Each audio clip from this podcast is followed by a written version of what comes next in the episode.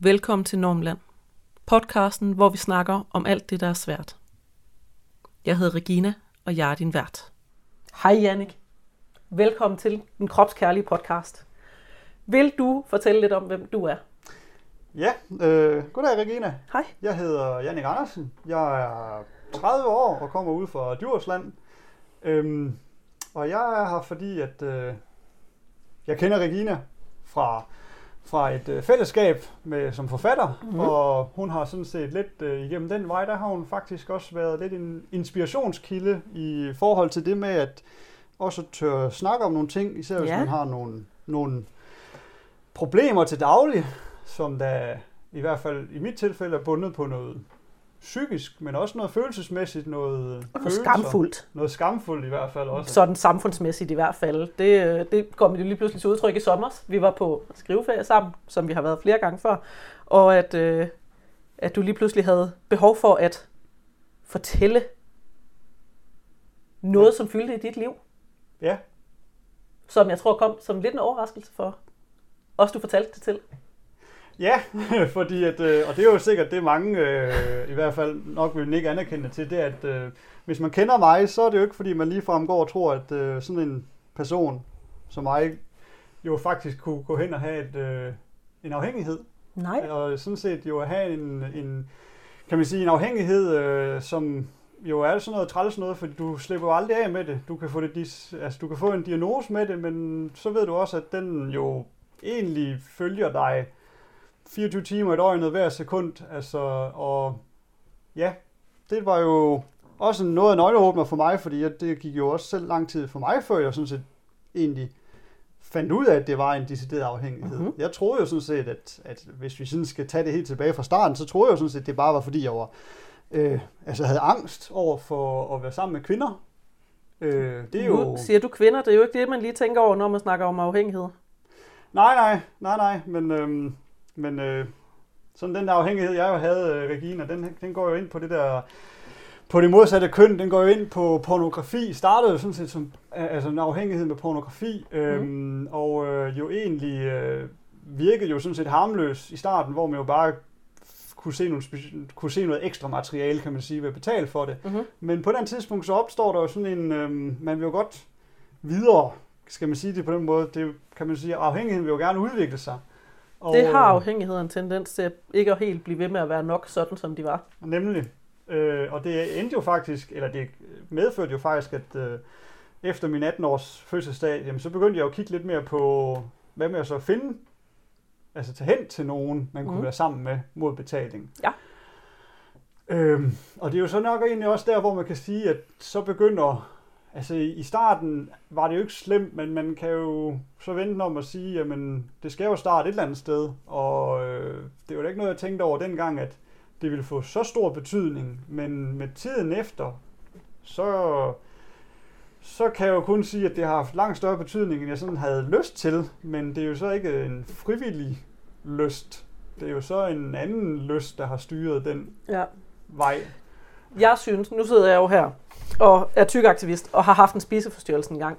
Og jeg synes, at det er utrolig interessant, at du sidder her og beskriver en porno- og sexafhængighed. Og jeg kan altså nærmest en til en genkende det, du siger, i hvordan at min spiseforstyrrelse startede. Ja. Fordi min spiseforstyrrelse startede heller ikke som spiseforstyrrelse. Det startede som en, altså i godsøjne, relativt uskyldig slankekur. Og så blev det ligesom bare mere og mere og mere, og det fyldte mere, og det tog mere af min tid. For mig tog det ikke nødvendigvis så mange penge, men det tog rigtig meget af min tid, det tog rigtig meget af min energi, det her med at jeg hele tiden skulle være opmærksom på, hvad jeg spiste, hvad jeg ikke spiste, hvordan jeg trænede, hvordan jeg forholdt mig til min krop, og, og indtil jeg til sidst altså, øh, blev så syg, at jeg nærmest ingenting kunne.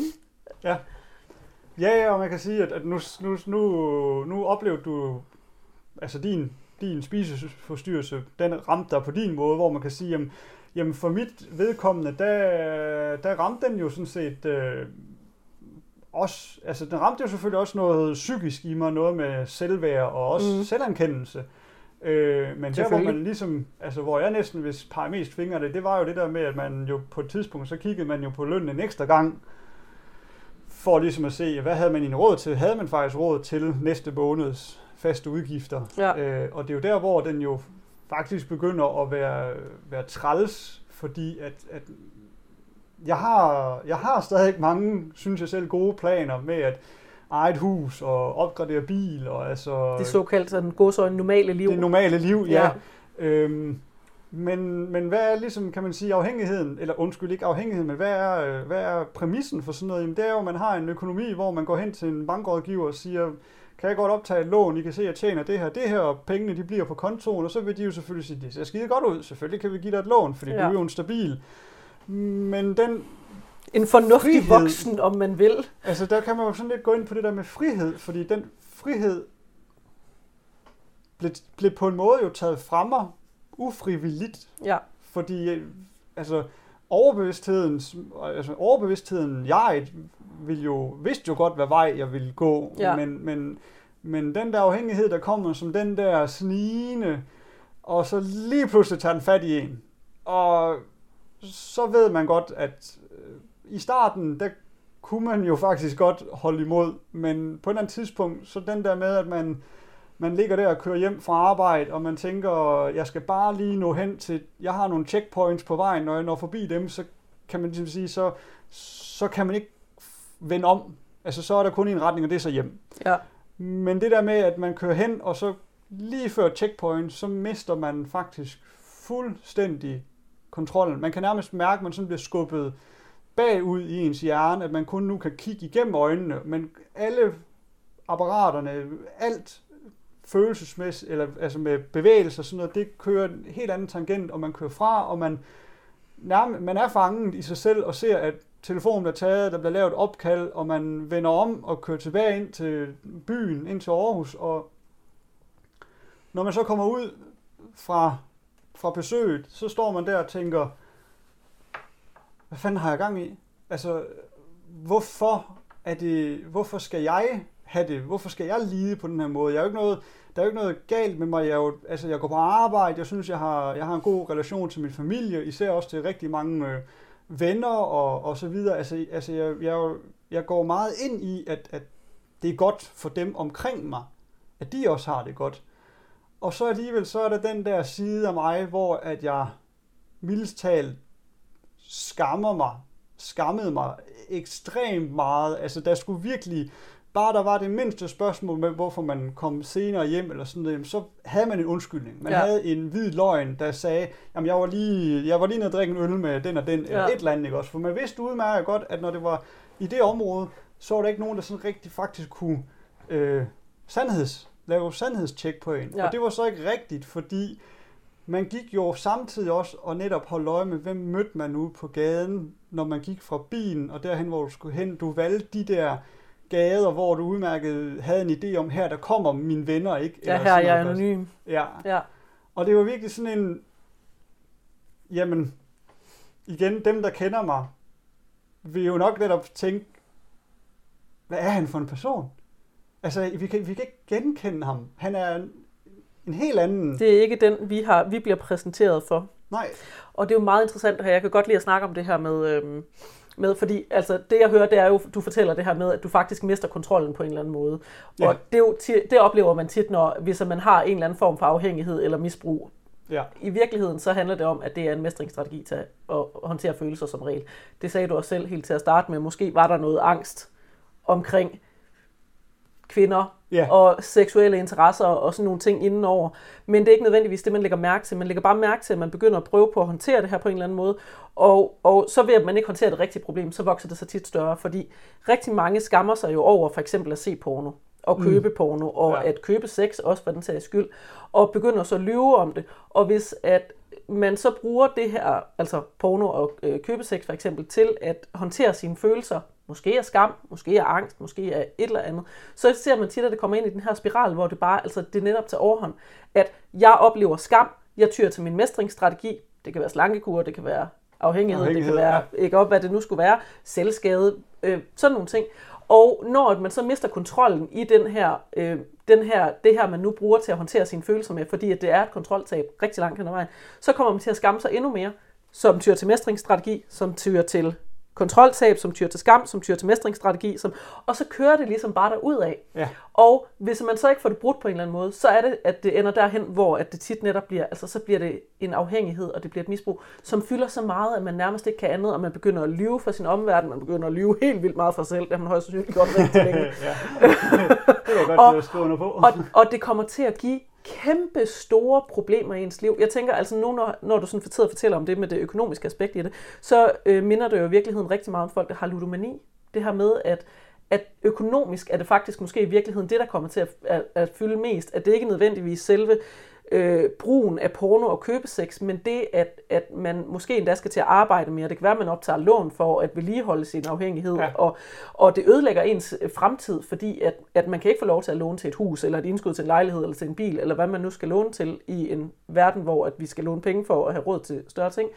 øhm, så, så det ødelægger jo ens liv på en helt anden måde, end for eksempel en spiseforstyrrelse. En spiseforstyrrelse går, øh, er også noget, som påvirker en, og som man har med resten af sit liv. Men, men, men jeg har jo ikke ødelagt min økonomiske fremtid ved for eksempel at have en spiseforstyrrelse. Så mange penge har en spiseforstyrrelse heller ikke kostet, fordi Nej, nej.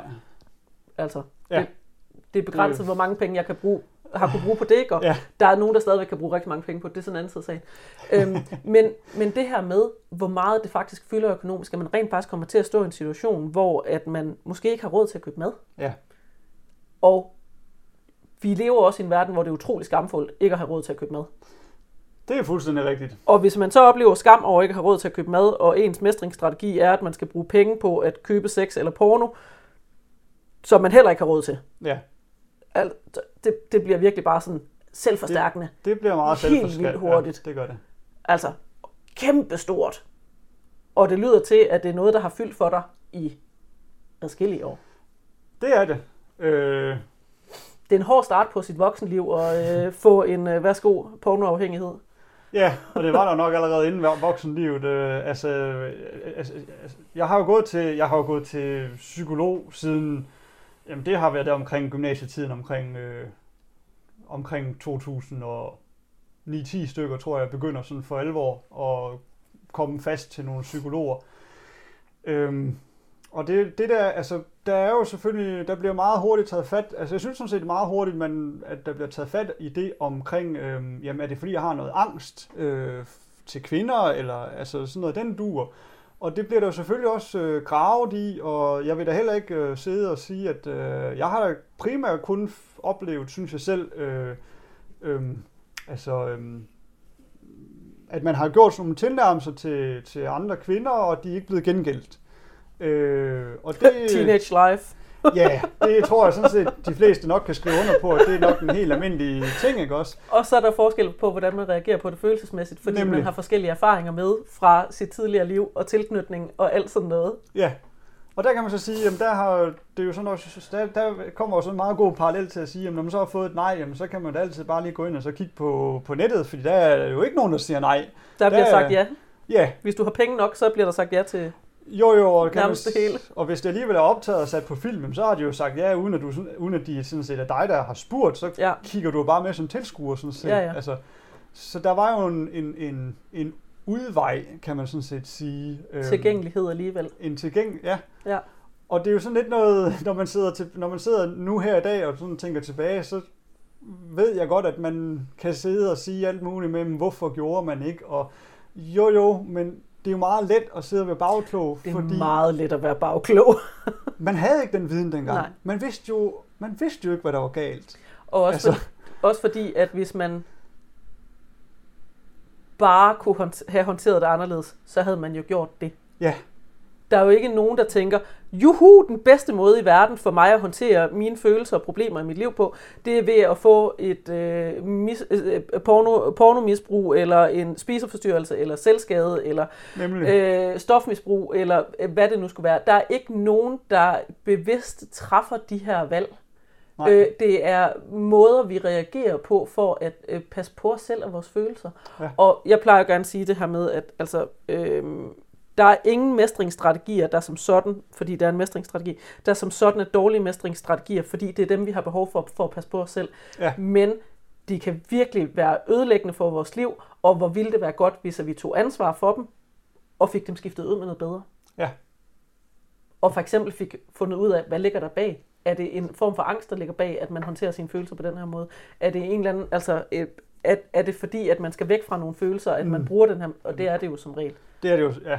Og det, det, det, må man, det, det vil jeg også erkende, at det er jo nok også, det der jo selvfølgelig er sket med mig, det er jo en følelsesmæssig flugt Ja, fra noget, jeg synes, der var ubehageligt. Og, og, og igen, som du sagde med The Teenage Life, jamen, det er højst sandsynligt de færreste, synes, det er sjovt at få en, en afvisning. Øhm, det tænker jeg. Det føles generelt det føles... ikke særlig fedt, at Nej. man er sådan lidt, jeg kan virkelig godt lide dig, når du kan ikke lide mig tilbage. Det var sådan lidt, lidt en ærgerlig følelse, man stod med der, altså.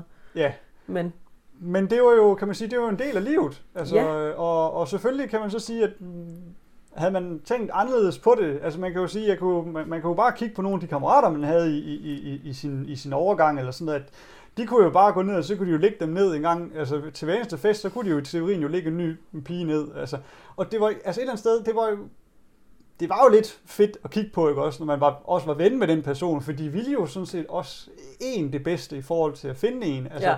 man snakkede jo sådan, nok ikke så dybt om det, men, men man havde jo sådan en forståelse for, at der er nogen, de, de, vil, de vil gerne finde en partner. Øh, ikke, sådan en, ikke nødvendigvis en for livet, det ved jeg ikke, hvor mange, der ligesom har gjort i gymnasietiden. Øh, altså, hvor mange, der har det har haft nok den succes. mere været en tilfældighed, når det er sket, end, øh, Ja. end det har været et bevidst valg. Og så har man, så har man, altså så er der selvfølgelig dem, der har været sammen i, nogle, i, i, i en overrække efterfølgende, og så har læst videre, og, og så der, da de så, kan man sige, starter på uni eller sådan noget, så splitter de så med Ja. den tidligere partner, fordi de enten har brug for Forskellige en pause, eller forskellige livsinteresser. Altså man, man skal jo også huske, at man udvikler sig, så man bliver ældre.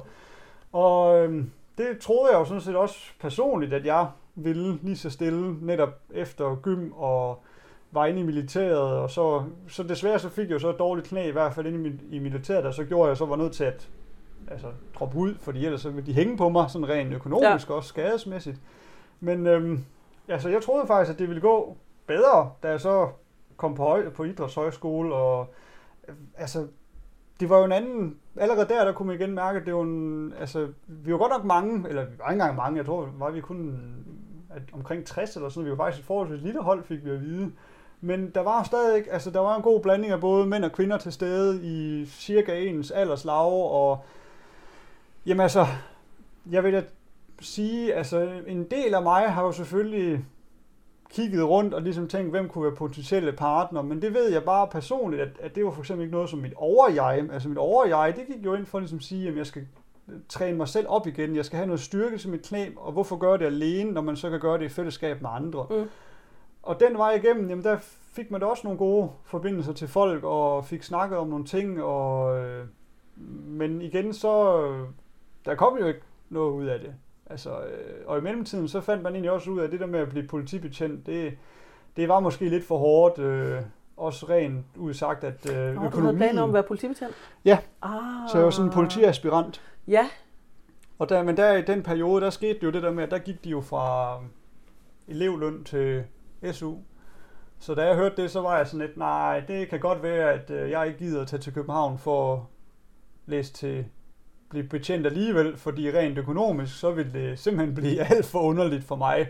Øhm, det er jo interessant, at man har tænkt den tanke samtidig med, at man har brugt øh, penge på øh, pornografi og, øh, og købesex for eksempel. Jo, men der har nemlig været nogle perioder, hvor jeg faktisk har været sådan rimelig... Øh, altså, det har nok været netop fordi, der ikke har været så mange penge på kontoen. Al, altså dengang, og, og, og, og det ikke har været så, øh, så fremme, kan man sige. Øh, det, det, det, altså, jeg vil jo tillade, jeg vil jo sådan set selv sige, at, at det jo faktisk for alvor begynder der, da jeg bliver håndværker, og begynder Ja. at gå ind i håndværksfagene. Oh, Der kommer... det har man jo også hørt med andre ting.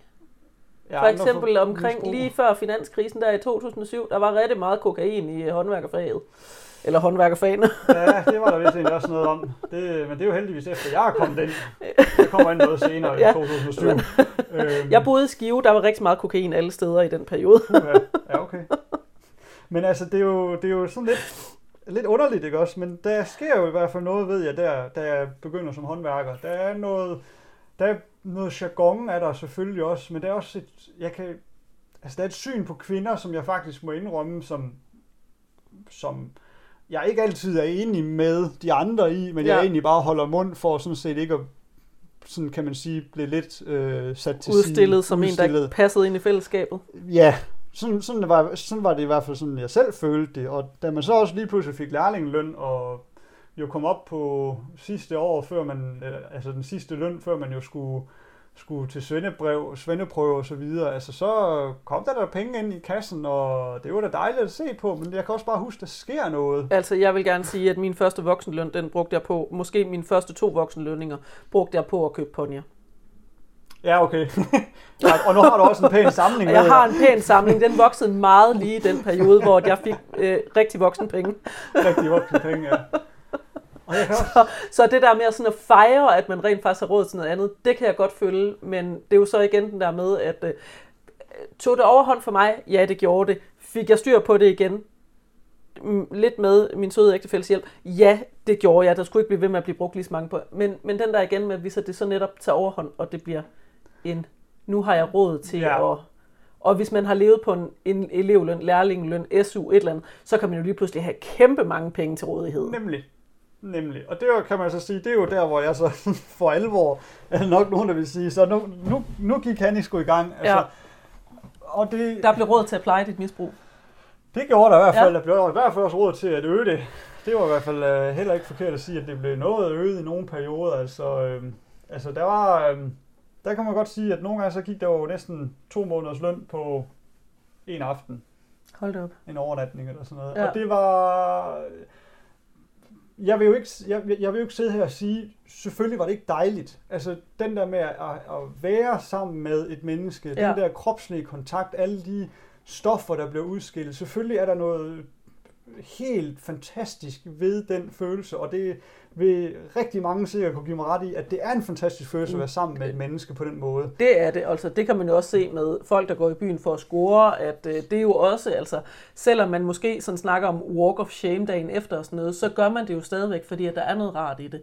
Der er noget rart i at være tæt med et menneske. Jeg er uddannet sociohjælper på, på plejehjem og sådan nogle ting, snakker man rigtig meget om det her med hudsult. Ja. At det gør rent faktisk rigtig, rigtig meget ved en som menneske, at der er andre mennesker, der rører ved en. Ja. Det er helt vildt vigtigt. Så det giver jo super god mening, at man siger også, men også den her med, at det er jo ikke sikkert, det i virkeligheden er et seksuelt behov. Der er rigtig mange mennesker, som tror, at de har et seksuelt behov, men måske er det i virkeligheden mere et altså intimt og kropsligt nærværsbehov. Ja. Så for mig giver det jo virkelig god mening, at det er måske ikke fordi, at man nødvendigvis skal dyrke sex en hel nat. Måske er det lige så meget, at man faktisk har behov for at ligge og putte med nogen en ja. hel nat. Og så er det det, man betaler for. Og det er nemlig det. Altså... Og det er der jo faktisk mange sexarbejdere, der kan berette om, at deres kunder jo er nogen, som måske har, mere har behov for intimitet og nærvær, end de har behov for sex. Ja. Og det vil jeg næsten et eller andet sted, så vil jeg sådan set sige, øh, det, er nok også, det er nok også der, hvor at, at, min kan man sige, primære afhængighed, den lå i. Selvfølgelig var sex behageligt, men det var sgu det der med, at man kunne være, bare være sammen med en i så lang tid, netop ja. og ligge og put og sådan noget. Og det, men det resulterede jo altid i, at når man så skulle afsted, så skulle man jo afsted, ja. og så kom jo den der walk of shame jo sådan set. Ja. Øh, og så var nærværet der jo ikke længere, fordi at det jo længere. netop var noget, man havde betalt sig til midlertidigt. Ja. Ja. Hvor at det jo måske netop i virkeligheden var, som du siger, du har sagt det mange, det her med at have en partner. Ja. Have en, som, hvor at man havde det her kropslige som en fast del af at være sammen. Ja. Og det var også det, min psykolog, altså det var også et eller andet sted, kan man sige, også det, som min psykologer også et eller andet sted, dem, de forskellige terapeuter, jeg har været til igennem tiden, det er jo også det, som, som vi jo også når frem til, sådan, set, sådan lidt som et facit, det der med, jamen afhængigheden, den vil højst sandsynligvis lægge sig, når jeg finder en partner.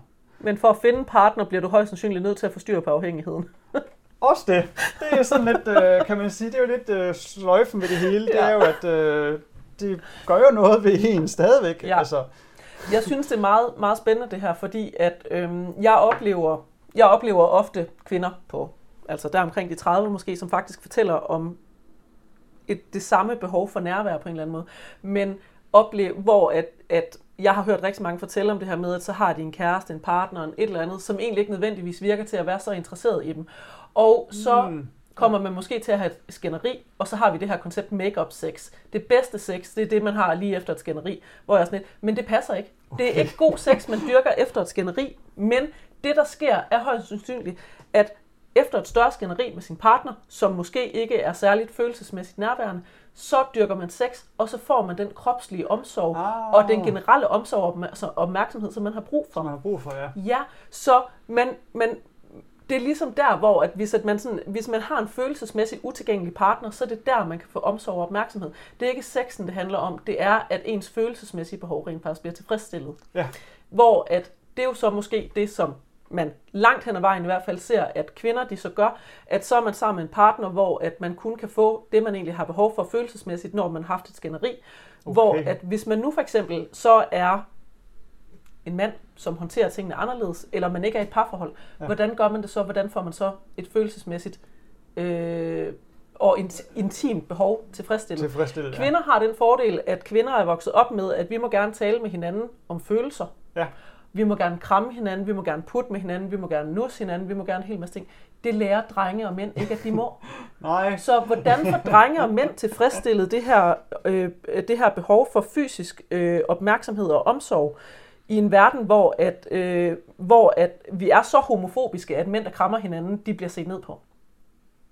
Ja, det er rigtigt. Og så er man måske videre til, og så handler det om købesex i stedet for. Jeg har behov for fysisk øh, omsorg. Jeg må ikke kramme mine venner. Nej, det er faktisk rigtigt. Sexarbejder. Ja. Der kan jeg få den fysiske omsorg ja. ved at betale mig til den i stedet for.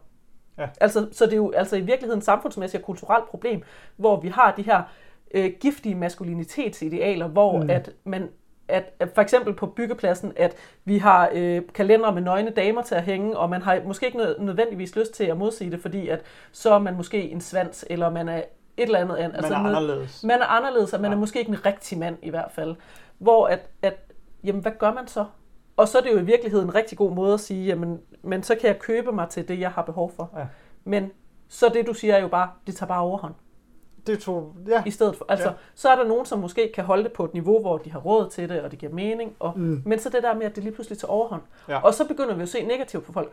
Og når at man så kommer derhen, hvor at man skammer sig, for eksempel over at bruge for mange penge, eller at, man, at, at det er stigmatiseret at købe sig til sex og omsorg, så får man jo endnu mere brug for det. Fordi når man skammer sig allermest, så det man har allermest brug for, det er jo andre menneskers rummelighed og omsorg. Ja. Og, og, det, så, det, og så kører det jo bare, ikke? Det. det giver så god mening, alt det du fortæller. Ja, ja, og det, altså, så kan man, så, så kan man sige, at, øh, at, øh, at så, øh, så sker der jo så noget for nogle, det er jo sådan set kun et par år siden, hvor at, øh, sådan set lige, det er jo sådan set inden corona og så videre, øh, altså jeg har, haft, jeg har været på nogle gode projekter og haft gode, altså jeg vil til, til hver en tid sige, jeg har ikke, jeg føler ikke, jeg har haft dårlige kolleger på min, på min byggepladser. Altså det, det, jeg vil altid sige, at det har være et godt fællesskab. Det kan godt være, at vi ikke altid har været øh, enige om alting, men, men, men der har alligevel været den der indforståethed med, at vi er sgu lidt forskellige alligevel. Altså det kan godt være, at, at jeg ikke lige kunne svare på, hvis de spurgte mig om hende, der sanger inden, og det kan simpelthen være, bare være på det baggrund, at jeg ikke vidste, hvem hun var, og så vil de være sådan, har du, ikke, har du ikke hørt noget af hendes musik før? Nej, det har jeg altså ikke, så, så jeg kan ikke ligesom sige, om hun ser godt ud. Jeg har ikke en holdning. Jeg har ikke en holdning. Øh, det var der måske nogen, der kunne synes, der var lidt underligt, og så var de sådan lidt, så grinede de måske lidt af det, og så grinede vi alle sammen lidt af det, og så gik vi videre med vores hverdag. Men der sker jo noget, hvor at, øh, lige, inden, lige inden corona, så... Øh, så øh, er jeg ude af branchen i, i, i periode, fordi jeg skal på noget ferie op til vinter, og der ved jeg udmærket godt, at, at der er ikke nogen grund til at prøve at finde et arbejde i en, i en, i en, i en måned eller to, øh, når man så bagefter så kommer og siger til chefen, åh oh, chef, jeg smutter alligevel, øh, jeg skal lige til Australien en måneds tid, så jeg skal lige undvære mig. Og så, og, og, så, og så op til vinteren, der er sådan, der er sådan lidt nogle sæson... Ja tendenser, der går ind og påvirker, hvor meget der er en del er håndværkerarbejde, som ikke bliver lavet så meget om vinteren. Nemlig. Øh, og så uheldigvis, så sker der alt det med corona og så videre, og man, jeg ender jo så med at være arbejdsløs, og det har jeg egentlig, jeg havde faktisk ikke dårligt med at være arbejdsløs. Jeg synes, det var pisse hyggeligt, fordi, fordi på grund af corona, så blev det ikke stillet nogen krav til os. Ja. Altså, det gjorde der ja, det kunne jeg godt, det, jeg tænker også, det har været en god periode at være arbejdsløs, dengang at corona ligesom startede, fordi man satte alt pres på pause. Ja, det gjorde man nemlig. At det, det var sådan, at vi, vi stiller overhovedet ikke nogen krav. Lige nu får du bare lov til at være arbejdsløs. Ja. Og vi ved godt, at du ikke kan komme i praktik og job. Øh, Prøven alt, og alt det altså. der. Altså, ja. Du skal stadig lige huske at udfylde, at du har sendt nogle ansøgninger. Det er fint nok, det skal jeg nok gøre. Det, det var der ikke noget problem med. Men så sker der jo så noget, kan jeg huske, at, øh, at efter, da vi sådan lige så begynder at lukke op igen, så skal man jo ud og være aktiv. Ja. Og, øh, og, og, Træerne vokser trods alt ikke ind i himlen. Ah, de har vokset kun et vist stykke i hvert fald. øh, og det, øh, det satte åbenbart gang i noget, og det var jeg egentlig ikke lige klar over i starten, men jeg kan da huske, at, øh, at jeg forholdsvis kort tid efter at være gået i gang ude ved en, en, en, en, en enkelt, sådan, hvad hedder det, en, en enkelt øh, håndværker øh, og hans fag, at så forholdsvis kort tid efter, så, så skal, så har jeg fødselsdag, og så af en eller anden grund, så får jeg sådan en tanke om, at jeg skal da fejre min fødselsdag. Og hvordan skal jeg fejre det? Hvordan skal jeg være god med mig selv? Kunne jeg ikke bare have nøjes med at købe et nyt computerspil eller et eller andet? Nej, nej, jeg skal sgu ud og, og finde en anden, øh, en anden kvinde at være sammen med lige Mhm. i nogle timer. Og det er virkelig så, øh, så sådan underligt, fordi faktisk indtil da, der har jeg sådan set, vil jeg faktisk mene, været sådan rimelig, øh, rimelig bevidst om, hvad der, hvad der foregik. Øhm, jeg er faktisk lidt i tvivl. Nej, jeg har faktisk ikke været til den sidste terapeut på det tidspunkt, men jeg ved i hvert fald, at efter den gang, så øh, når jeg til den konklusion, at øh, øh, køre hjem fra Aarhus og simpelthen siger til mig selv, det er sidste gang. Altså, nu bliver jeg simpelthen nødt til at finde en terapeut, hvor jeg går all in. Og jeg troede sådan set, jeg var gået all in ved alle de andre, men det har jeg jo så åbenbart ikke. Ellers så, kan man også, så skal man også vente om at sige, må, måske har de ikke haft den øh, helt terapeutiske viden til at håndtere det på den helt korrekte måde, ikke Altså, også? jeg plejer, jeg plejer også, nu laver jeg jo også terapi, og jeg er sådan tit, man kan godt lave terapi, hvor det ikke behøver at være så meget øh, føle-føle terapi, mm. men mere at forstå sig selv i den kontekst, som man er i ja. terapi. Det kan godt ske, at der kommer føle-føle med ind over, men nogle gange den der med at sige, jamen, hvorfor er det rent faktisk, at de her ting sker? Og hvis at vi ved, at de her ting sker for andre mennesker end dig, så er det Ja. jo ikke et Jannik-problem. Nej. Så er det jo et problem, som findes i et samfund, hvor at vi opfører os på bestemte måder. Ja. Og hvor at man kan sige, jamen, kan det være, at en del af det er, at du mangler noget øh, kropsligt omsorg, og i en verden, hvor at vi har nogle øh, rigtig smalle maskulinitetsidealer, at det bliver en måde at ligesom at håndtere det på, hvor det er sådan et, åh, Ja. ja. fordi at øh, andre mennesker, hvis at de er kede af det, har angst, øh, hvis man er i et parforhold for eksempel, hvis jeg har en dag, dag, hvor jeg har det rigtig, rigtig dårligt, så kan jeg forvente, at Bjarke han øh, hænger om mig en hel dag, Okay. og fodrer mig, og passer mig, og sørger for, at jeg har det allerbedst muligt. Ja. Hvor at hvis at du har angst, så det du siger er, du mangler den her, du mangler jo en eller anden partner, en eller anden, som jeg kan godt lide at sige, at blive passet på. Der Ja. er nogle andre, der passer på en. Ja. Der er ikke nogen, der passer på dig, når du har brug for det. Så må du jo selv finde ud af, hvordan. Og så Ja. kan man føle i hvert fald, at man bliver passet på Ja, med den her kropslige omsorg. med at der er nogen, der rører ved omsorg. en. Yes. Fordi kropslig omsorg er faktisk ret vigtigt for at føle, at man bliver passet på. Ja. Og Så, det- så for mig giver det virkelig god mening. det og, god- rigtig god mening. Men kan du, kan du sætte dig ved en terapeut nødvendigvis at, at føle, føle dig til at forstå de her samfundsstrukturer? Det, Det- kan, no, det kan godt være ret svært, hvis man kun kigger på svært. sine egne følelser. Ja.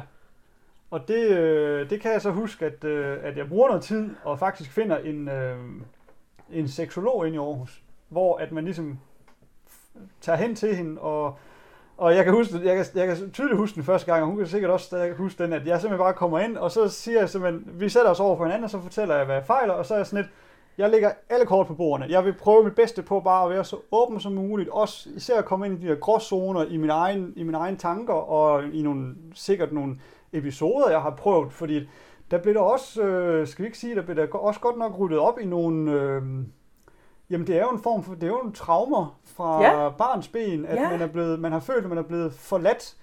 Øh, og, og, har, og, og, altså den der, bare den der, den der ting, som jeg for eksempel har lært i dag, at hvis jeg, det er jo, det er jo netop en af de der rigtig store ting, der, eller små, små øvelser, der gjorde en kæmpe forskel for mig. Og det er jo det der med, at når jeg begyndte at føle, at afhængigheden tog over, så skulle jeg prøve at øhm, sætte mig, altså finde et sted, hvor jeg kan være alene og sidde, sådan, sidde godt plantet i en stol eller på kanten af en seng. Altså helst, at jeg skal kunne sidde ned. Og så skulle jeg sådan set gå ind i den følelse, ja. Ligesom finde, hvad er det for en episode? Er, jeg, er, er det den gang, hvor jeg følte, at mine forældre for eksempel øh, forlod mig, og det var sådan set mere bare, fordi de gik rundt om mit hjørne, og Ja. ja. jamen, al- altså bare den der, Ja. men at gå tilbage, og så som den voksne person, jeg er i dag, så simpelthen gå ind i, i mig selv, og finde mig selv, og så sådan set give mig selv den omsorg i den bestemte situation, yeah. for vil sige, lille Jannik, du er ikke alene. Nu tager jeg og gør det, som, at, som jeg kan mærke, at du har brug for et knus, du har brug for at blive løftet op fra gaden, eller et eller andet, du har brug for ligesom at, altså du har brug, du har brug for den der følelse af, at nu passer jeg på mig selv, faktisk. Ja. Ikke også? Der er nogen, der passer på dig. Nu er det voksen Jannik, der passer på Nu er det nemlig voksen Jannik, der på, passer på den voksne Jannik. Og jeg kan bare huske... At... Hvor er det et fint billede, altså. At passe på sit eget lille barn, ikke? Og at give sig selv den omsorg, som man savnede et, en gang tidligere i sit liv. Det er virkelig en fin måde at se, det, se på det på. Ja. Øhm, også fordi, som du siger den her med, at tit kommer det jo af en masse små traumer, som ligesom bygger sig op. Ja. Og, og nogle gange er det jo ikke, det vi føler er ikke nødvendigvis det, som der rent faktisk skete. Som for eksempel, jeg følte, at jeg blev forladt af mine forældre. Hvor sådan et, men hvis dine forældre stod lige rundt om hjørnet, og du bare ikke kunne se dem, så var det jo ikke, fordi du var forladt. Nej. Men følelsen er jo ikke alligevel. Jeg plejer gerne at sige, at de her måder, som vi ligesom mestrer på, afhængighed for eksempel, ja. hvor du siger, nu får jeg behov for at dyrke mit misbrug. Det er et symptom. Det er ja. ikke det, der er selve problemet. Det er et symptom på, at der er et andet problem, som vi skal håndtere. Ja. Så jeg har det sådan lidt, er det for helvede. Når du kan mærke, at det kommer, hvis det er kvinder, så er det rigtig tit sådan en pleaser-tendens, at jeg har behov for at please, og jeg, hvor sådan lidt, eller dårlig samvittighed, hvor sådan lidt, er, føl, altså er det. Er fordi følelsen. det er et symptom. Så når du begynder at genkende, nu har jeg brug for at gøre sådan her, nu føler jeg, at jeg har brug for at gøre sådan her, så tag det alvorligt, og så vend tilbage til at sige, hvor kommer behovet fra? Nemlig. Fordi afhængighed er ikke det, der skaber et behov for afhængighed. Nej. Så at gå tilbage, sætte sig ned og sige, jeg tager fandme det her alvorligt. Ja. ja. Jeg har behov for at se porno, eller købe sex, eller øh, at, altså, jeg, jeg er sådan en, der stopper med at spise, fordi anoreksi, det er jo min, ah, min ja. ting, der er med for evigt, ikke også? Så jeg har sådan, når jeg kan mærke, nu stopper jeg med at spise, så ved jeg, at noget af det vigtigste at gøre, det er at tage mig selv alvorligt, give mig selv noget omsorg. Jeg skal som regel have ro og pause og alt sådan noget, når det er, ja. og få noget at spise. Fordi ja. mad er også omsorg. Mad er nemlig også omsorg, ja. ja. Hvor man kan sige, jamen noget af min omsorg er, jeg skal have noget at spise. Noget af din omsorg er, at lille Jannik skal have noget omsorg og et, et kram måske godt. Det der, du siger det jo så fint med, at han har brug for et kram, han har brug for at blive løftet op. Ja. Det er jo igen et fysisk behov, mere for dig, at, altså et kropsligt behov. Ja, og det er så sjovt, fordi når man så sådan sidder og snakker med dig nu, så kan man så næsten se det der billede, man ja. har i, i sit baghoved af, hvor mange gange man egentlig efterhånden har, har samlet sig selv op, ja. eller været der for sig selv, men men man kan sådan også se den der glæde i ens... Nu lyder det godt nok som, at man er totalt personlighedsforstyrret, for man kan se sig selv flere gange. Nej, jeg synes, Men det er, det er fint at kunne se sig selv. Man kan gå ind i sig selv og ligesom anerkende, jamen, jeg var jo også... Jeg er jo stadig en person, fordi den traume, jeg har fra den gang, den følger mig jo til dels i dag. Ja. Nu har jeg bare kunne tage nu har jeg så bare lært, kan man sige, at terapeuten og tage hånd om det. Og genkende det. Og genkende det. Fordi og en stor del er jo genkendelighed. Det er Fordi så kan man sige, kommer de her mestringsstrategier, de rammer jo stadigvæk en. Men bruger man dem så, eller siger man, denne her, det her behov, jeg har for min mestringsstrategi nu, hvad er det, jeg skal bruge det til? Ja. Jeg kan genkende det som, at lille Janne kalder på mig. Ja. Eller og har jeg, brug for. Ja, og jeg, Regina, kan genkende øh, min, øh, min stoppen med at spise som, at nu skal jeg være god ved mig selv, fordi at når jeg stopper med at spise, så er det fordi, jeg er stresset og presset. Så er du stresset og presset, ja. Så skal jeg have pause, jeg skal sove, jeg skal lave ingenting, jeg skal spille Nintendo Switch i fire dage, ja. hvad det nu skulle være. Ja. Pause. Pause. Ro på. Ja. Den der med at begynde at sige, jeg har en mestringsstrategi, når jeg får brug for min mestringsstrategi, hvad er det så, jeg rent faktisk har brug for? Og det er jo virkelig at tage ansvar. Det er det nemlig. Det er virkelig at tage ansvar. Det er så stort, når man begynder på at genkende det her, og så sige, det er ikke det, jeg har brug for, jeg har brug for noget andet. Men jeg ved, jeg ved at min hjerne snyder mig, fordi ja. hjerner er nogle fucking snyder. det er det nemlig. Det vil have det, der er lettest. ja, det vil det, det Og mestringsstrategi er netop det, der er lettest. Ikke? Og det er en nem måde for os at overleve på. Ja. Men det er ikke nødvendigvis en god måde. Nej. Det, til, til gengæld så er det nogle gange, altså vores dårlige mestringsstrategier er noget, som kan ødelægge hele vores liv, hvis ikke vi tager ansvar. Ja. Og finder ud af, hvad er det, vi, vi egentlig har behov for at mestre i virkeligheden. Ja. Og det er jo så sjovt, det er jo et eller andet sted, som jeg siger, jamen altså, det gjorde jo også samtidig, at jeg faktisk... Øh, jeg havde, sådan, jeg havde sådan set, inden jeg, inden jeg begyndte med seksologen, der havde jeg faktisk også begyndt at fortælle nogle, nogle, altså nogle altså nær familie og de nærmeste venner, dem, dem begyndte jeg sådan set at have det der mod, altså have det der mod, og også sådan set den ærlighed, fordi indtil da, der havde jeg jo sådan set været totalt uærlig, ja. når jeg ikke havde fortalt dem sandheden til, hvorfor, hvorfor kommer jeg for sent, hvorfor ditten, hvorfor datten, hvorfor ikke også. Ja. Fordi at jeg jo fordi jeg netop har skammet mig så meget. Ja. Og det er jo det, der... Altså, jeg vil også... Og man kommer, så, kommer bare til at skamme sig mere af at lyve for dem, man elsker. Ja, og det er nemlig, øh, der kommer den der med, jamen, øh, som, som, som en af mine tidligere terapeuter også ligesom hjalp med ligesom at få indsigt, det var jo det der, jamen du er jo ikke ærlig Altså, når du går ærlig over for dem, så kan du med det samme sige, at hvis du ikke er 5, hvis nu vil sige, at det er 25% ærlighed, så er du i hvert fald mindst 50% mindre ærlig over for dig også. Så du har den der boomerang-effekt, ja. den kommer lige tilbage i hovedet ja. på dig. Problemet ved, mere at, kraft. Problemet ved, at man lyver også, de fleste mennesker kender til imposter syndrom, bedragersyndrom på en eller anden måde, ikke? Ja. hvor at når man så selv altså laver de her løgne, så er man jo virkelig i høj risiko for at blive afsløret som en bedrager, fordi ja. man rent faktisk er en bedrager. Ja.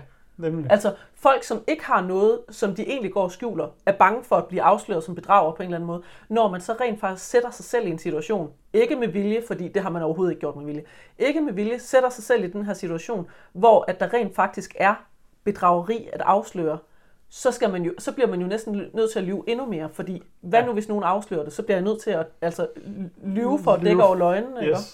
Men jeg kan bare jeg kan huske, at nok en af de, en af de største, en af de Ja, altså jeg har i hvert fald en, en rigtig god veninde, øh, og, og, og hun har altid haft en eller anden evne til at kunne mærke, når jeg kom hen og besøgte hende, at det var ikke rigtigt, det jeg sagde. Og, oh, det er godt at have sådan en ja, det er som bare kan gennemskue en. Som bare kan gennemskue en lige meget, og det, altså, det har jeg så også været en kæmpe stor hjælp at have, at have en, som der, ja, man kunne have sådan set have løjet for ens forældre, når man kørte om, kørte om morgenen over, fordi man sagde, at man ville være hjemme der og der, men allerede på vej hen til at besøge hende, så var hjernen i gang med at planlægge, at jeg skal også have en detur på vej, når jeg har besøgt hende og hendes øh, ja. mand, så kan jeg da godt lige køre forbi der, så passer det jo sådan med, at så kan jeg komme hjem sådan og sådan, ikke også?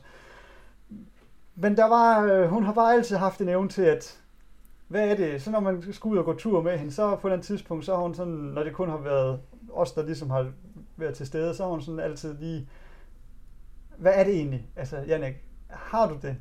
Har du det? Altså, har du det, har du det godt? Så sådan rigtigt, har Ej, du fantastisk. det godt?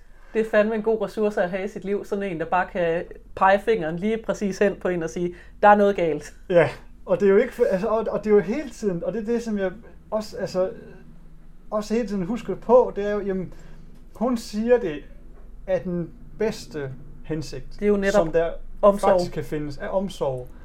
Som er det, du går og savner. Og som jeg netop går og savner, og som det er så komisk, at den der med, at jeg, jeg vil også selv gerne være god til at give omsorg, men når så kommer til at modtage den, så er den sådan lidt, sådan haltet lidt. Der kommer også, jeg, har, jeg, jeg kan også godt lide den der med, øh, med at øh, hvis du skal være god til at give en gave, så skal du også være god til at modtage en gave. Ja. Og jeg har bare den der personlighed med, at jeg egentlig gerne vil være god ved dem omkring mig, helst sådan lidt ekstra, ikke også? Ja. Altså især dem, jeg holder meget af. Men når de så prøver at give og tilbage, tilbage af det, så har jeg været sådan lidt, ej, det behøver I ikke, og nej, nej, det er slet ikke nok, det er alt for meget, og man, man sådan, det er sådan helt... Og det er jo meget sjovt, når det samtidig er det, man egentlig hungrer efter, ikke? Og at jeg har virkelig brug for omsorg, men så giver du mig omsorg, og så bliver jeg sådan, åh, nej, nej, nej, nej, det kan jeg ikke lige tage imod Kapir, det der, ikke? Ja. Den er sådan sjov en, ikke også? Og det, øhm, det er jo noget, som man, altså, jamen det er jo noget, man, som jeg sådan set kan man undskylde og så sige, at det er først noget, jeg er blevet bevidst om senere hen, og det, det, det er sådan, altså, det trækker jo nogle spor igennem ens tilværelse, hvordan de der, hvordan man har reageret og set på folk, og altså jeg kan jo tydeligt huske, at, at, at da det stod på værst, jamen, altså svar skyldig, siden det sådan rigtigt har været, siden det var værst, så har jeg faktisk for eksempel ikke været i stranden. Ja. Fordi at øh, det der med at se så meget bar hud øh, og BH'er og sådan noget, det vidste jeg bare fra en bestemt periode i mit liv, at så var det næsten stensikker på, at jeg kom ikke ud af byen uden at køre forbi nogen. Ja, så det trigger simpelthen det, noget Det var simpelthen et triggerpunkt, hvor at, øh, altså, jeg vil sige, det er blevet bedre, men, men jeg har faktisk stadig ikke været ved stranden, siden jeg var, siden jeg var på ferie i Australien for en, tre år siden, ja. hvor, hvor det alligevel var på en dag, hvor der, vi var dernede, mens de sådan set stadig, vi var, vi var dernede uden for deres almindelige ferie. Ja.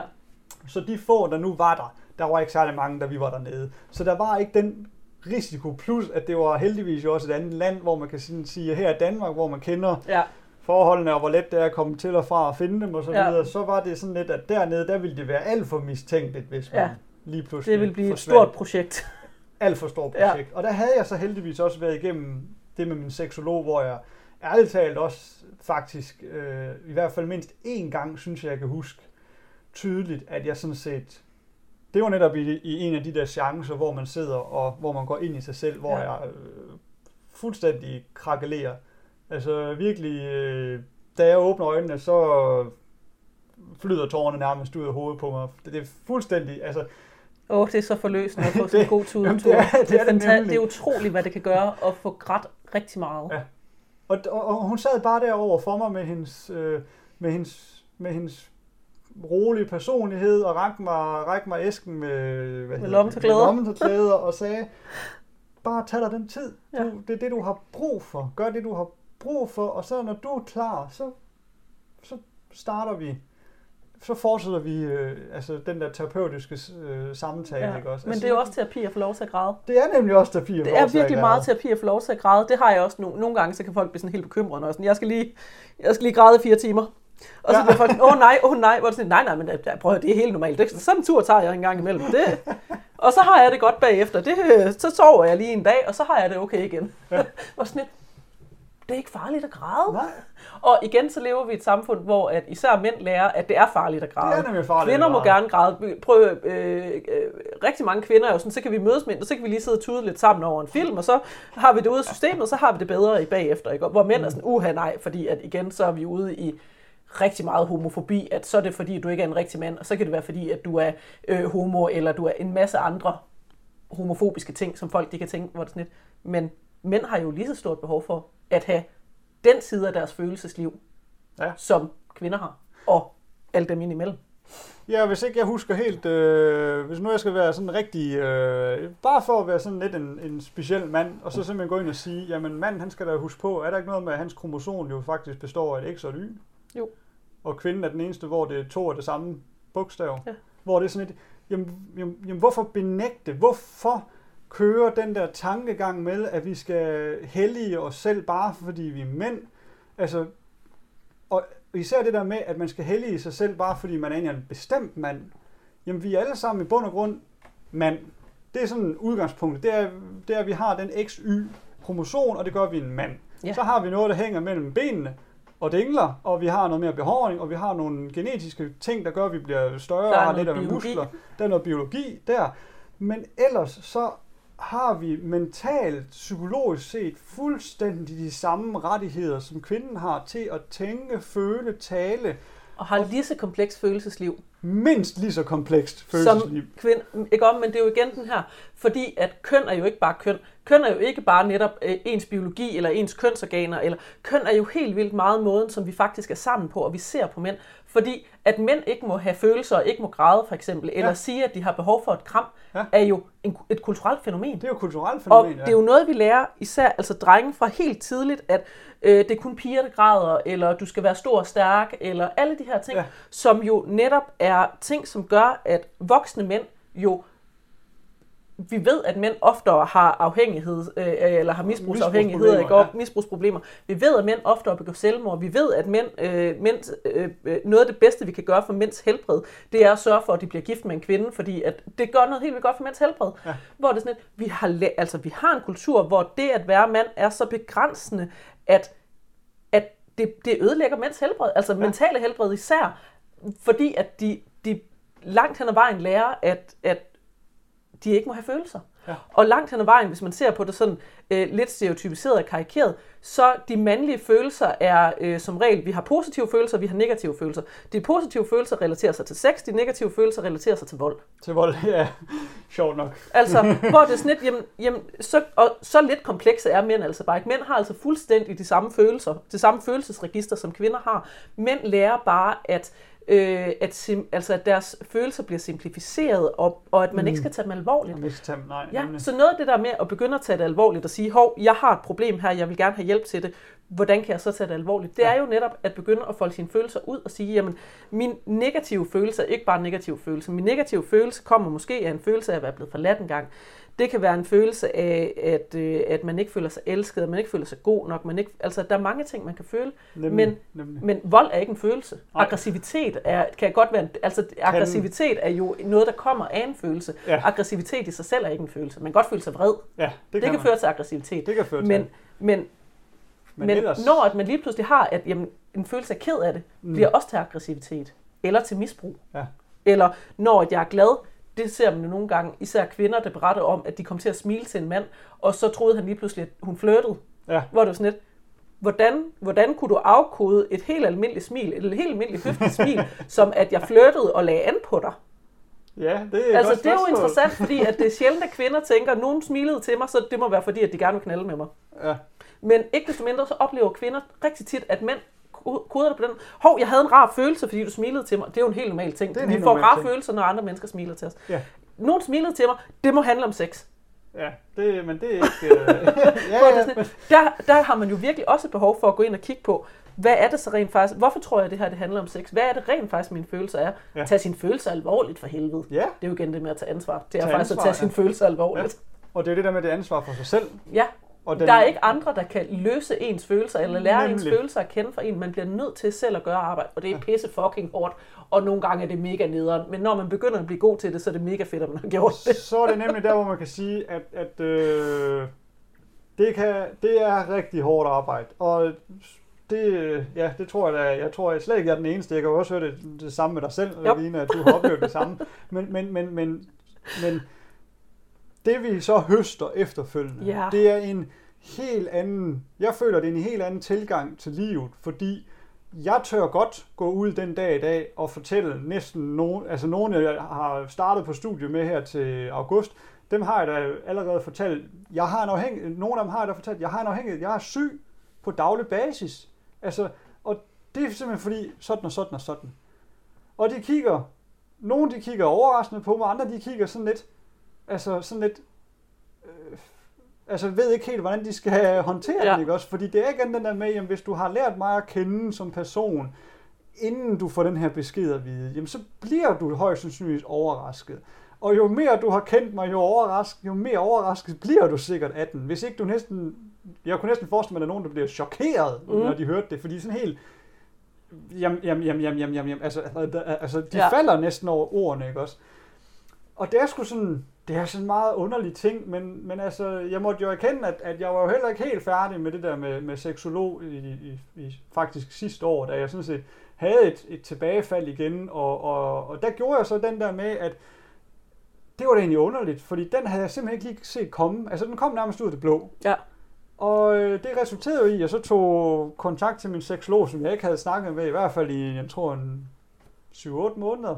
Det er nok der omkring. Altså, vi havde ligesom lidt afsluttet, kan man sige. Hun følte, vi følte begge to, at vi var nået til et punkt, hvor jeg var sådan, nu er jeg godt rustet til at gå ud og, og fortsætte. Og det, øh, det var jo faktisk fordi, at, at inden jeg kunne, inden studiestart øh, til den uddannelse, jeg går på, der, der havde jeg sådan set et, der var jeg sådan set kommet tilbage til byggebranchen og gik på et lille projekt og hyggede og havde to rigtig gode, virkelig gode kollegaer. Men der var bare noget, som der kørte i baggrunden, som jeg først spottede, da det var for sent, og det var den der måde, som, som de for eksempel gik og omtalte, de kvinder, der nu gik rundt ude på den anden side af hegnen. Ja. Øh, vi var et sted, hvor der var god udsigt, lad os bare sige det, som det er. Ja. Og øhm, generelt så kan man sige, jeg var, jeg var mest nede på jorden, fordi jeg var kranfører, og jeg var ikke oppe i kranen. Det var bare sådan en lille kran, vi styrte nedefra. Og de gik jo på stillads, og de havde jo god udsigt og kom, og kom længere og længere opad. Og så en gang imellem, så kunne man jo se, så gik byggeriet lidt i stå, for de skulle lige stå og kigge på, hvad ja. Der gik dernede. Og et eller andet sted, så kan jeg huske, at jeg stod egentlig for mig selv og grine. Men det var jo også nok, fordi jeg lidt hvilede lidt for meget på min egen laverbærblad og tænkte, der går ikke noget galt. Og øh, det vi så egentlig sådan set kommer frem til ved den efterfølgende session med min, med min seksolog, det er faktisk, at øh, det er faktisk, at ren mandedominerede arbejdspladser kan jeg ikke længere være en del af, fordi at deres øh, generelle jargon, øh, Kulturen på byggepladser. kulturen, ja, men jeg har sådan set nået nok også lidt til den konklusion, at det er sådan set lidt lige meget, hvor jeg kommer hen. Altså hvis det primært bare er mænd, fordi der sker nemlig, ja. Altså det der, man snakker om kvind og hønsegårde, jamen det er fuldstændig det samme. Mænd er også fuldstændig fucking hønsegårde. Og det er jo igen det her giftige maskulinitetsideal, ja. at så styrker vi hinanden, fordi vi vil endelig ikke komme til at skille os ud fra fællesskabet. Nemlig, nemlig. Og der må jeg jo bare sige det som det er, jamen hvis det er en af de triggerpunkter, jeg kan blive fri for, jamen så finder jeg sgu noget arbejde. Ja. Så ændrer jeg mig, fordi, fordi jeg skal ikke hvis jeg skal være ærlig over for mig selv, så skal jeg sådan set kunne sige fra over for sådan et arbejde, så sige, jamen, det var fedt, så længe det varede.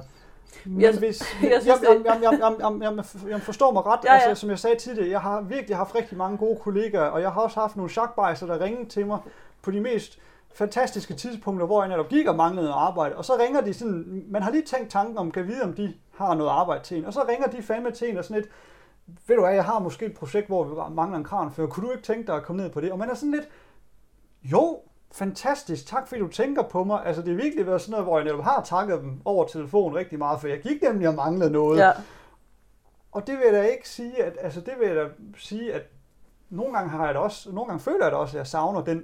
Men hvis man så bare lige kunne sortere noget af det der sprog, tanker ud, så det bliver lidt mindre, skal vi sige, sexistisk, Ja. med, et, med et helt bestemt fokus Ja, ja. Langt, langt hen ad vejen, så kunne jeg sikkert også godt bedre fungere i det, men jeg kan simpelthen ikke. Altså det, min erkendelse er, at jeg skal have et arbejde, hvor jeg mindst har lige så mange kvinder omkring mig som mænd. Altså, Jeg synes, det er interessant, at du siger det her med, at, øh, at du ikke kan være i de her miljøer, så derfor ændrer du dig. Det er jo ikke det, jeg hører, du fortæller. Det, jeg hører, du fortæller, er, jeg tager, øh, jeg tager mine egne følelser alvorligt. Jeg tager ansvar for det her, og jeg ændrer mine omgivelser.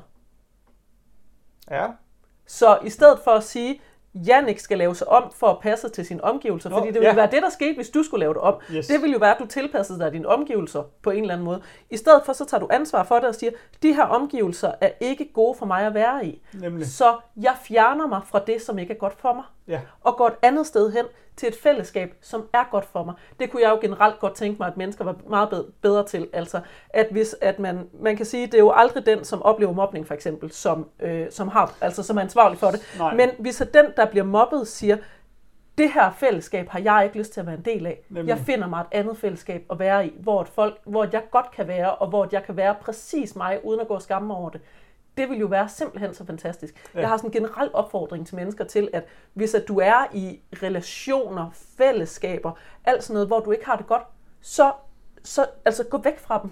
Ja. Det er bedre at have en virkelig god ven i verden, som kan rumme dig med alt det, du er, end det er at være et fællesskab, hvor du aldrig tror, at du er god nok. nemlig. Og det vil man Nemlig. jo komme til at føle i sådan en situation, hvor man bliver triggeret hele tiden, hvor Ja. at man øh, oplever det her grænseoverskridende adfærd, man oplever sexisme, og man måske er i en situation, hvor det sådan, jeg kan ikke håndtere at sige fra over for den her sexisme, det kan jeg. Flytter mig væk fra det i stedet for til et fællesskab, hvor jeg har det godt. Ja, Og du har fundet ud af, at du har det godt, når der er en større blanding af køn, fordi at det ændrer på for eksempel sexisme, maskulinitetsidealer, det ændrer på, hvordan vi taler sammen, det ændrer på rigtig mange ting, i stedet for de her mandedominerede fag. ja, Så at ændre på Jannik, synes jeg jo netop ikke, det er det, du har gjort. Du har taget ansvar for Jannik og sagt, det her det er ikke godt, jeg ændrer på mine omgivelser. ja.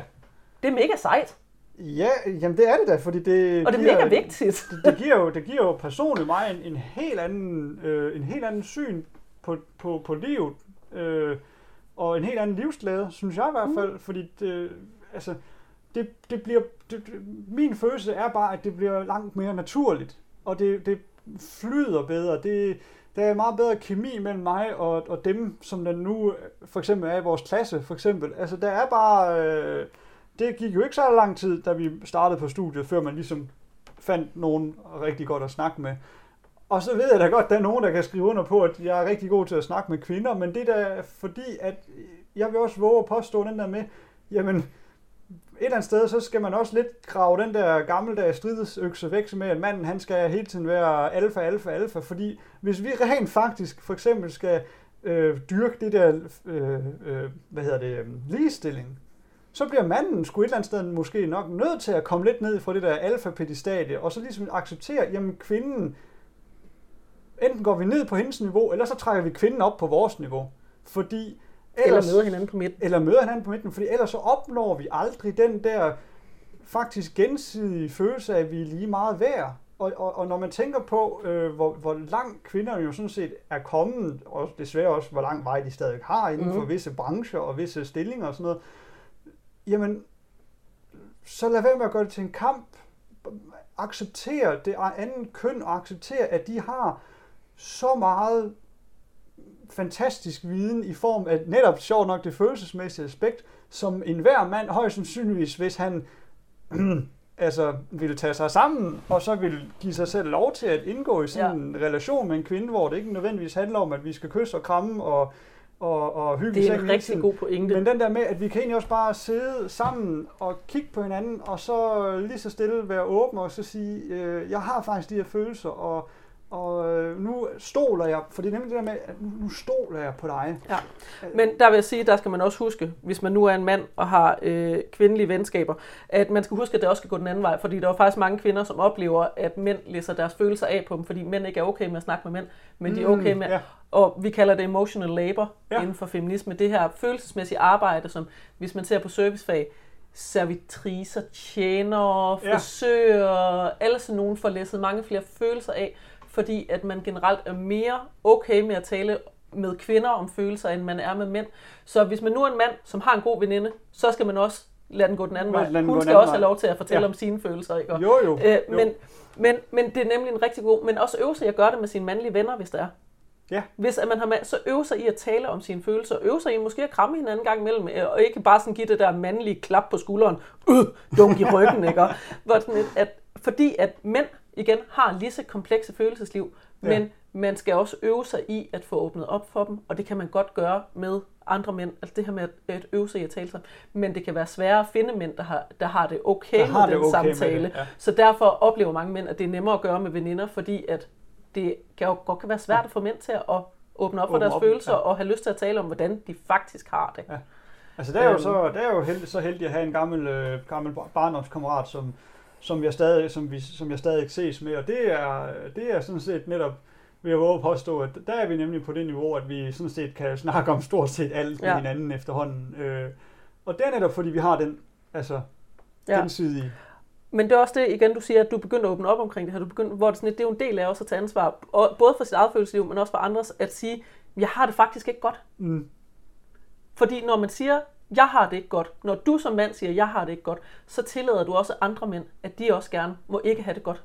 Ja. Det er så vigtigt, også som du siger helt til at starte med, at, at bare ved det, at du har kendt mig, har du måske også, jeg ved faktisk ikke, om du sagde det før vi begyndte at optage, men bare, bare ved at kende mig, så giver det dig mere mod til at ture at fortælle om. Det er noget af det, jeg synes er fantastisk ved det her øh, podcastprojekt, for eksempel ved med aktivisme, at ved at jeg tør tale om, hvordan jeg har det, hvordan jeg oplever verden, ved at andre tør fortælle om, hvordan ja. de oplever verden, så giver det andre mulighed for også at ture at forholde sig anderledes til deres følelser, og ture til deres følelser alvorligt. Nemlig. Så mega vigtigt, og virkelig vigtigt, at du tør sige, jeg har det ikke godt.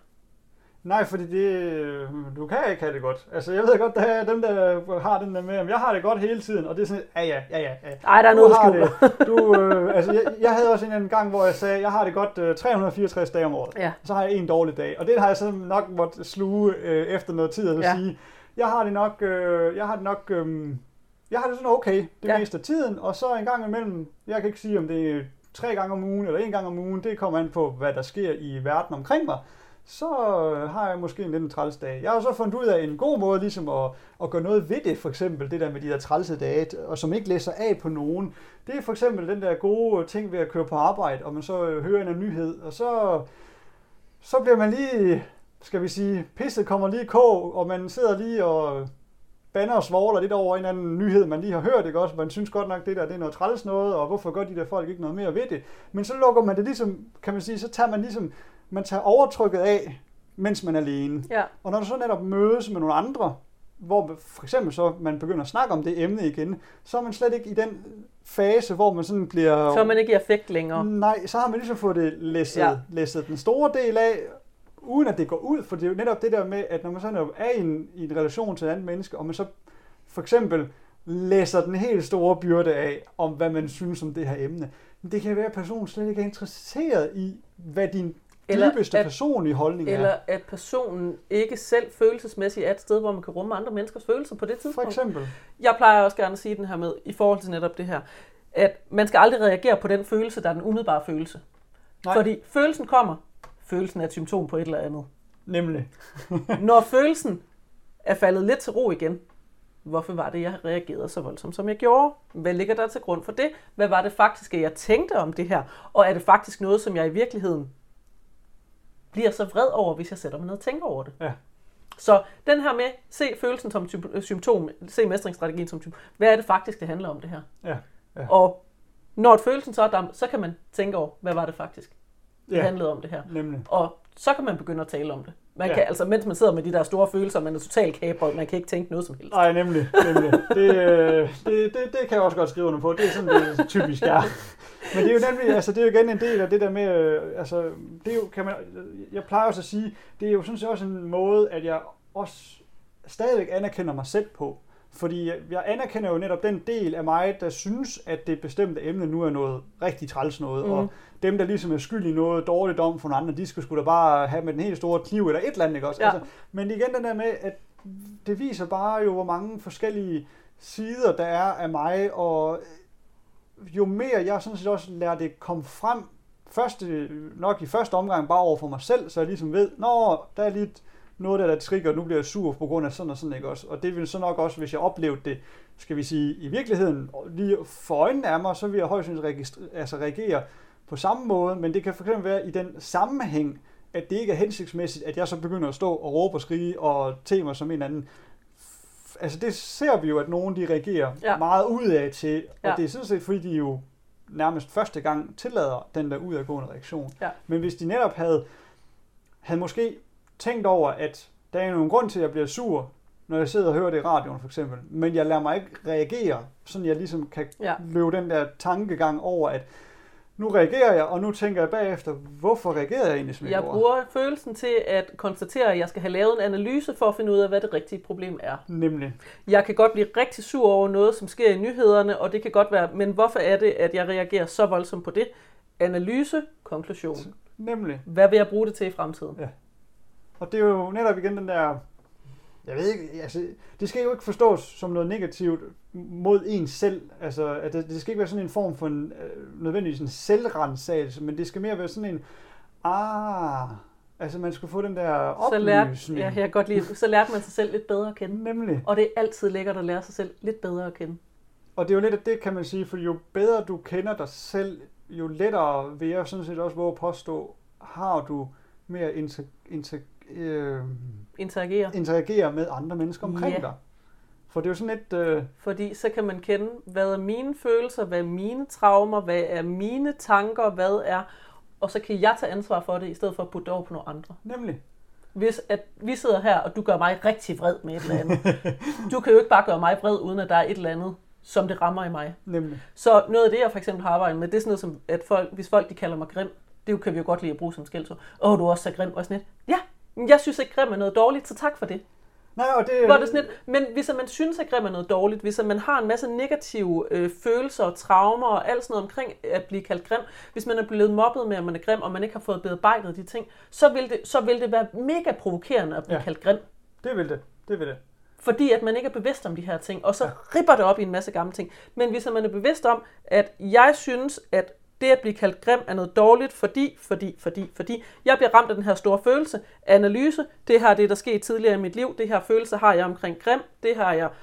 Konklusionen er, jeg reagerer sådan her, fordi tidligere traumer højst sandsynligt. Ja, Man kan kun gøre folk rigtig ophidset over noget, som de ikke er bevidst om, hvorfor de bliver rigtig ophidset over tit. nemlig. Nemlig. Og det er jo egentlig, kan man sige, det er jo egentlig fint nok at, at, få, vel, at få den viden selv. Altså, fordi det bliver også, det bliver samtidig, kan man sige, man sparer jo også sig selv for nogle episoder ude i hverdags, ude i ens hverdag, netop Ja. hvis man kan håndtere de der, situ- altså, håndtere de der følelsesmæssige episoder på en mere hensigts, hensigtsmæssig ja. måde. Det der med, at, at man knap nok får sagt et ord, og så står så står, øh, så står man 5 sekunder efter og står og råber personen, fordi et eller andet, han gjorde et eller andet forkert, eller sådan noget, jamen, eller hun gjorde. Det kunne jo være undgået. Altså, Ja hvis man Og tog også sig fordi den tid. Selv hvis der så er en anden... Det er sjældent, at folk de gør noget for at, at genere andre mennesker i virkeligheden. De fleste af os, vi har faktisk så travlt med at gå rundt og pille os selv i navlen, at vi har slet ikke energi eller tid til at gøre ting for at genere andre. Ja. Ikke desto mindre, så lever vi i en meget individualistisk verden, hvor at vi er så overbevist om, at andre mennesker gør rigtig meget for at genere os. Hvorfor? Altså, det, det sker jo, at folk de rigtigt. tror, at det tøj, jeg tager på, det gør jeg for at, at provokere. Hvor det, ja. Det gør jeg ikke. Jeg kan bare godt lide det tøj. Ja. Men at du ser det som en provokation er jo interessant. Hvorfor bliver du provokeret af det tøj, jeg tager på, når du jo bare kunne vælge at kigge den anden vej Ja, i bund og grund? Hvorfor har du behov for at glo på noget, der gør dig vred? ja. Så den her idé om, at jeg gør noget for at provokere andre, sådan, det gør jeg faktisk ikke. Der er Nej. mange, der synes, jeg er provokerende, men det er, øh, altså, og nogle gange så kan jeg også godt finde på at bruge det, at jeg ved, at, nogen, at, at jeg rammer så meget ind i nogens følelser, at jeg gør det med vilje. Men jeg kan altså kun provokere folk, der vil lade sig provokere af det, jeg gør. Ja, Ja, så den her med at sige, hvis jeg bliver provokeret af noget, hvad er det så, det kommer af? Ja. Og det, prøv, når man bliver provokeret af, eller bliver vred over det, andre gør, det tager sindssygt meget energi. Og det tager helt vildt meget energi at gå rundt og være overbevist om i sit liv, at andre mennesker, som man ikke engang kender, går rundt og gør ting for at genere en. Prøv lige at tænke på, hvor meget energi man kan gå rundt og, og bruge på at være overbevist om, at Regina hun tager det der tøj på, bare for at genere mig.